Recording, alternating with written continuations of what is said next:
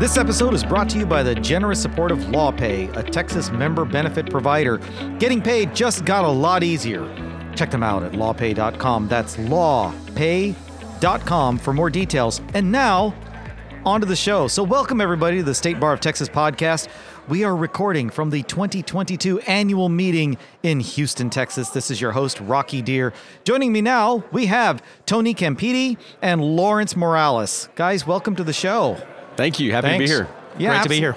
Absolutely. So first, let's let's learn a little bit about about you guys. So, Lawrence, let's maybe start with you. Sure. Tell us tell us what you do and where you do it. Yeah, I'm a labor and employment lawyer based out of San Antonio, Texas. Uh, although I represent both sides of cases, generally I represent employees uh, that want to bring cl- uh, cases against their employers. So that's what keeps me busy every day. And you're you're pointing at Tony when you say they want to bring cases against their employers. So I'm starting to guess maybe we kind of know what Tony does. Tony, why don't you tell us a little bit about what yep, you do? You guessed it right. Uh, I'm a labor and employment lawyer as well, but I'm on the management side and been practicing this area of the law for 25 plus years now. But I'm a partner at a firm called Holland and Knight, and Oh, my yeah. office is in Dallas, Texas. We, uh, just for the record, we uh, I practiced law at Thompson and Knight for uh, a very long time, and then we merged with Holland and Knight last year. So we're now known as Holland and Knight.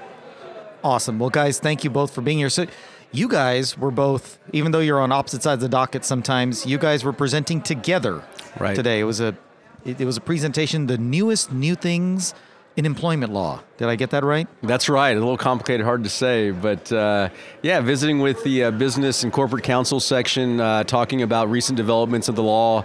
The last two years have actually been kind of an exciting time for labor and employment lawyers and employers. A lot has changed. Some years it's rather kind of quiet. Sure. The last two years have actually been quite impactful in terms of legislation and cases that have really affected how we do things. So yeah, stuff we've, has been we've had happening. Some game changers. And it's been happening last two even with. COVID going on. Like it didn't stop anything. We still got a lot of it is because of COVID. Yeah. Okay, okay. Well, it sounds like we kind of need to maybe get into this. So, Tony, why don't you start us off? Tell us, you know, what what do you think, in, in your view, especially from the management side, what do you think might be one of the biggest legal changes for Texas employers? Well, one of the things that we started talking um, at our panel conference today was about COVID 19 and the dilemma that you're seeing play out in real time between employers who have a strong preference in many cases to have their employees return to the office. yes. But on the other hand, you've got uh, this phenomenon going on called the Great Resignation, Right. Where you have uh, uh, unprecedented number of employees that are resigning their employment. Uh, last year, I'm sorry, last month alone, Mm-hmm. Oh, man, as I month, understand okay. it, four million people resigned. Wow. Forty percent of the people who resigned cited more flexibility in their working arrangements as a significant factor in their decision. So, uh, one of the things that we're looking at as far as legislation Mm-hmm. in Texas is from the employer standpoint, what do you want to do? How, what do you want to do to, to protect employers Mm-hmm. that want to bring their employees back into the workplace? And so, one of the statutes, new Mm-hmm. statutes in Texas that was adopted in June of 2021 is a law called the Pandemic Liability Protection Act. Okay. And that basically provides protection for Mm-hmm. employers and others um, against claims for personal injury, either disability Sure. or death, that are premised on you basically exposed me to COVID, whether an employee or, per, for example, a spouse of an employee. Mm-hmm. Sure. And basically, what this law does is it provides liability protection in those instances, unless um, there are some exceptions that you can still be held liable. But basically, you've got to knowingly fail to remediate a problem, or you've Okay. got to knowingly place someone in a situation that you know is likely to Sure. result in an exposure to COVID 19 before you're going to be held liable. But now, were there actual were there actual lawsuits being brought on those lines where employees were suing employers and saying you exposed me to COVID and so you owe me? Like, w- was this kind of a preventative measure by the legislature, or was it in response to actual litigation? So you know, one thing you know from the plaintiff's perspective, we you know we get about 50 calls a week from people who want to potentially bring a claim against their employer. Sure. And uh, during COVID, we got a lot of these calls about, listen, I don't want to go back to work. I'm afraid that I'm going to get COVID. They might have some medical condition that would make Sure. them particularly vulnerable to COVID. And uh, you know, we kind of have to parse through them and determine whether some there's some legal claim. You know, one problem just on that issue is just proving where you got it, right? I mean, Right. how can you prove that I got COVID at work versus at the supermarket or some Sure. other place? So, you know, those cases have been tough. Um, you know, for first responders, it might be a little bit easier to kind of show if you're in the hospital and stuff and you're working with these folks, causation's a little bit easier. But um, but those cases have been hard to take, and and frankly, um, the cases that we've looked at haven't really been looking at that issue. It's more been about uh, asking for an accommodation because you might have a disability. Maybe that accommodation is you want to work from home Sure. or uh, some other accommodation that would kind of help you deal with a potential disability. That's what I think we've seen a little bit more often than um, I got COVID and I want to sue you because of some injury. Got it. So definitely reactive in the sense that those cases have been filed. Okay. And uh, and had been filed before the law was passed. The law is retroactive. Okay. Uh, in effect, so that's important to note. But um, in some sense, it's retroactive, but in some Sure. sense, it's proactive too. Again, getting back to that situation where in the state of Texas, the legislature clearly wants to. Uh, adopt a pro-employer stance to Mm-hmm. help employers bring those workers back into the office. But then does this d- does this apply? Presumably, it only applies to COVID cases, and then does it apply forever? For, you know, because there's there's talk that COVID's going to be endemic now. We're always going to have COVID with us. So is this a carve out for one specific illness and ailment, or you know, is this are these protections going to end at some point? They're they're in place for as long as Governor Abbott has his um, COVID uh, pandemic uh, disaster declaration in place. Okay. Yes. So once the disaster declaration is lifted, Then, Then the liability protection goes away, and then you're then you're back to common law uh, common law liability potentially. Okay. Okay. Yeah. So Lawrence, let's let's turn to you real quick. From your from your perspective, what do you think is one of the more significant pieces of legislation from the employee's standpoint? Right. There's a couple, you know. So after the Me Too movement and, you know, Harvey Weinstein and all of the kind of fallout related to high level celebrities kind of being on the hook for inappropriate conduct, Sure. there's a couple of laws that changed uh, that help employees in that situation. So one relates to amending the Federal Arbitration Act. So it used to be that employers would say, okay, employees, you have to sign a document. It says that if you bring any claim against the employer, it needs to be in private arbitration. And it also, you can't bring a case, uh, case as a collective action or a class action. And the law has just changed. I think it's uh, March 2nd of 2022. March 3rd, right? Oh, March 3rd. Yep. So basically says that now, if the employee chooses, they can bring that claim now in court as opposed to arbitration.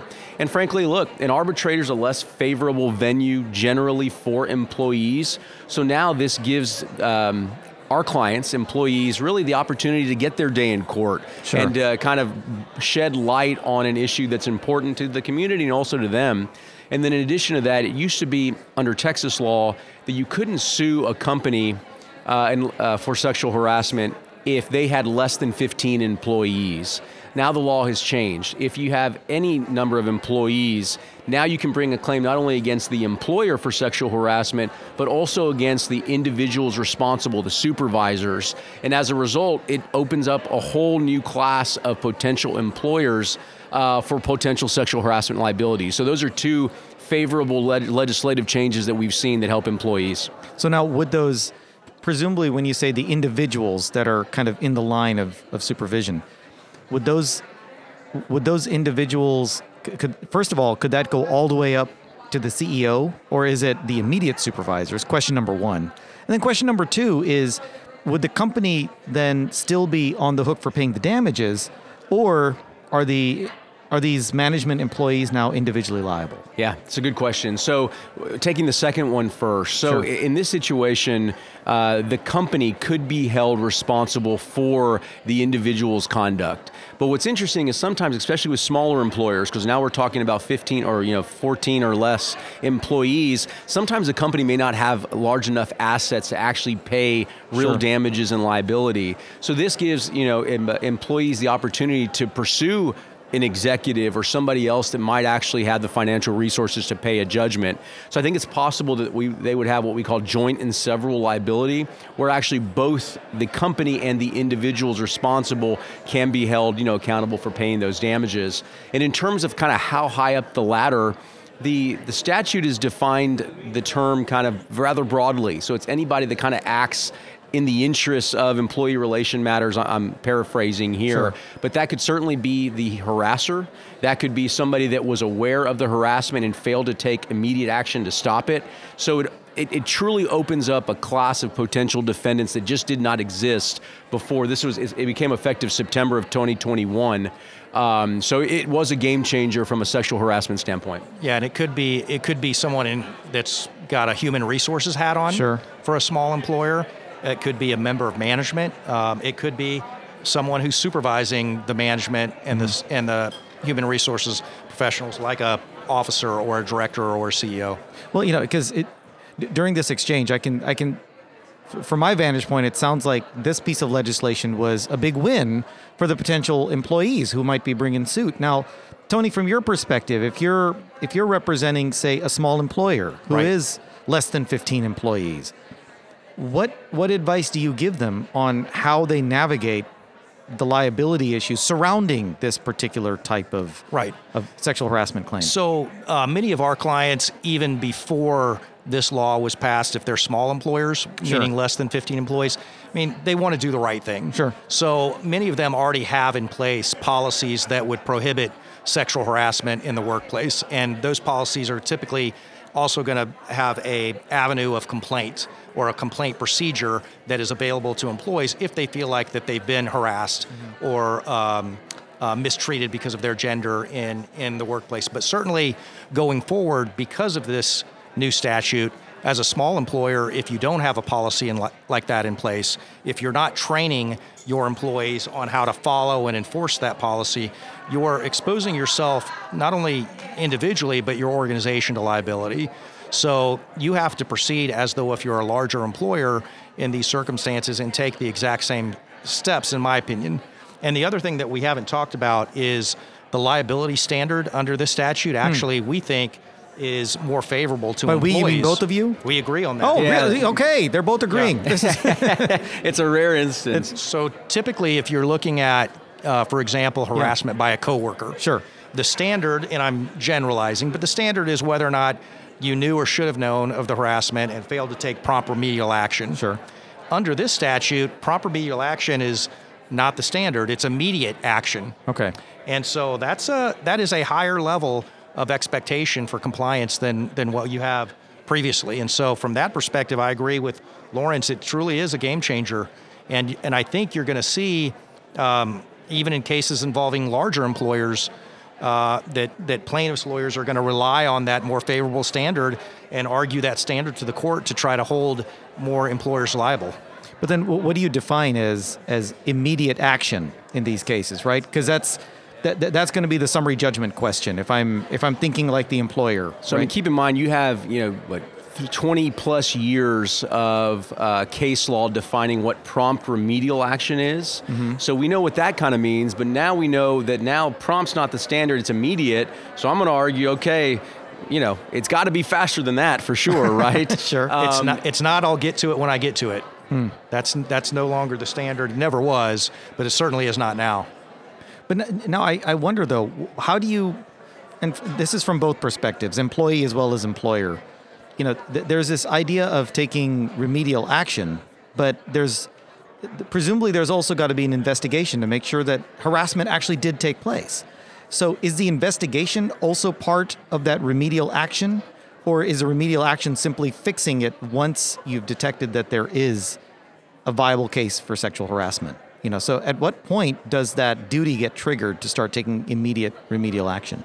I think it's part of a whole system. I also do some defense work, but you know, one of the first things an employer should do is take some steps to figure out what happened, right? And look, mm-hmm. it's not uncommon when you do that investigation, somebody says something happened and another person says it didn't happen, right? So you can have this conflict and you know, it's essentially just a he said, she said. And in those circumstances, I think, you know, you still need to take some action. It could be counseling somebody, providing training, you know, really I think the what's going to be considered remedial action, sufficient remedial action, is going to depend on the severity of the alleged conduct. If somebody made some crude joke or something, okay, a counseling might be enough, or you know, some kind of write-up. If it's alleged assault, then obviously it's going to require Sure. more, uh, you know, substantial remedial action. So it, is very fact-specific, but I think the first step is to make a good faith investigation to figure out what happened. Right, and, and from a defense perspective, that investigation is key. Sure. And I think under this statute, it is going to be considered, although normally it's not considered the investigation in and of itself being remedial, it is going to be an action that, that you're going to ex- be expected to take immediately because you have to, and many times, conduct the investigation to determine whether or not there's been a problem. And then if there is a problem, then you've got to take the remedial action. And the law typically expects, in terms of remedial action, what is the action that's necessary to make sure that there aren't going to be any further problems. If your investigation has identified a problem, what is it? And then what type of action as an employer do you need to take to make sure that it's not going to happen again? And that could be anywhere along the spectrum, as Lawrence mentioned, from counseling to training to suspension to termination of employment. But then what, what happens if the investigation takes a while, right? If you're if it's if it's a fairly substantial set of allegations and it takes time to parse through and it's it's all verbal, so you have to you have to go and interview different employees and go back over email strings or whatever. It takes time. Does that inure to the detriment of the employer because now the clock is ticking and you're supposed to take immediate action? I mean, generally, I think Tony would probably put somebody on administrative leave or both people on administrative leave, paid administrative leaves to make sure that there's no kind of ongoing harassment or issues while the investigation is taking place. But I mean, Th- That's right, and it depends on the nature of the complaint, what type of allegation it is, how serious it is, uh, whether the complaining party has asked for any sort of immediate action right off the bat, such as a separation from the subject of the complaint. And I'd say one related issue, and this was also a seismic change, Rocky, is that uh, you know for a long time one question under the law was whether sexual orientation and transgender status was um, covered by uh, the employment laws. And uh, last year, the United States Supreme Court issued an opinion saying that they are. So that's a seismic change that has really changed the landscape of not only sexual harassment law, but gender and sex discrimination law generally. Okay, so we are we are kind of reaching the end of our time together, but before we close out, I wanted to kind of give each of you maybe a chance because we talked about two two statutes in particular that have that have kind of come down the pike. Is there is there anything else that you think either employers or employees need to know about employment law in Texas and the changes? So you know, Lawrence, let's start with you, and then Tony, we'll we'll end with you. Yeah, there's also been significant changes to an entirely different area of the law called wage and hour law. It relates Okay. to the payment of minimum wage and overtime. And uh, although this might be more relevant to lawyers, but the way those cases are litigated is collective actions, the standards have materially changed. I mean, a complete divergence from what the law was previously. It makes it a little bit more difficult to get collective action. So, uh, from my perspective, that's another key um, difference that's happened in the last uh, in the last year. And yeah, and I, I would agree with that. That was a significant discussion that we had in our panel uh, this afternoon. And the case that Lawrence is referring to is a case called Swales versus KLLM Transport Services. And it truly is a game changer in terms of the the process that district courts are going to apply in order to determine whether or not to send out uh, to, to Sure. preliminarily certify a class and send out notice to uh, opt uh, to plaintiffs that are going to participate in the lawsuit. And currently, the Fifth Circuit, which is where we are today in Texas, it has jurisdiction in Texas, Sure. Louisiana, and Mississippi. Um, this set of rules applies in, to district courts in those circuits. Outside of the Fifth Circuit, the former set of rules, which essentially the 5th Mm-hmm. Circuit now disagrees with, applies. So it's really uh, It's a from a jurisdictional standpoint, it is a circuit split, and so you it wouldn't surprise me at some point to see the U.S. Supreme Court take that issue up uh, and decide what the proper standard is. And, and another aspect of wage and hour law that we talked about is another case called Hewitt versus Helix Energy.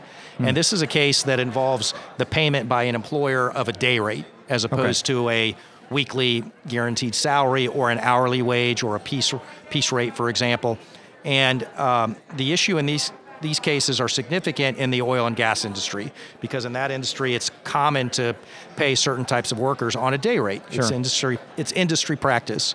And so the Fifth Circuit in that case essentially found that paying a day rate will not satisfy um, the salary basis test necessary to satisfy uh, an overtime exemption, uh, actually multiple overtime exemptions, including the highly compensated exemption. The U.S. Supreme Court just recently granted cert on that case, so we're Lawrence and I are very interested, as are our clients, in what the Supreme Court is going to do with that case. Well, it sounds like employment lawyers in Texas are going to be very, very busy. But unfortunately, it does look like we've reached the end of our program. I want to I want to thank our guests. I want to thank both of you guys for joining us today. So, Lawrence, Tony, you guys have been rock stars. Thank you. Thank you. Thanks very much. Appreciate it. Now, guys, if if our listeners have questions, they want to follow up, or if they need to speak to a lawyer, what's the best way to reach you? So, Tony, let's start with you. Sure. Uh, I think the easiest way to find me is on the internet. So you could go to our website, Holland and Knight. That's www.hklaw.com. And then um, my email address is on there as well as my telephone number. Okay, perfect. That's Tony Campiti. And Lawrence, how about you? Yes, uh, you can find us on our website, themoralesfirm.com, and our phone number is 210 225 0811. Well, perfect. And guys, that's all the time we have for this episode of the State Bar of Texas podcast, brought to you by LawPay. Thank you again, LawPay. We love you. Also, thank you to our listeners for tuning in. If you like what you heard, please rate and review us in Apple Podcasts, Google Podcasts, Spotify, Amazon Music, or best yet, your favorite podcasting app. I'm Rocky Dhir. Until next time, thank you for listening.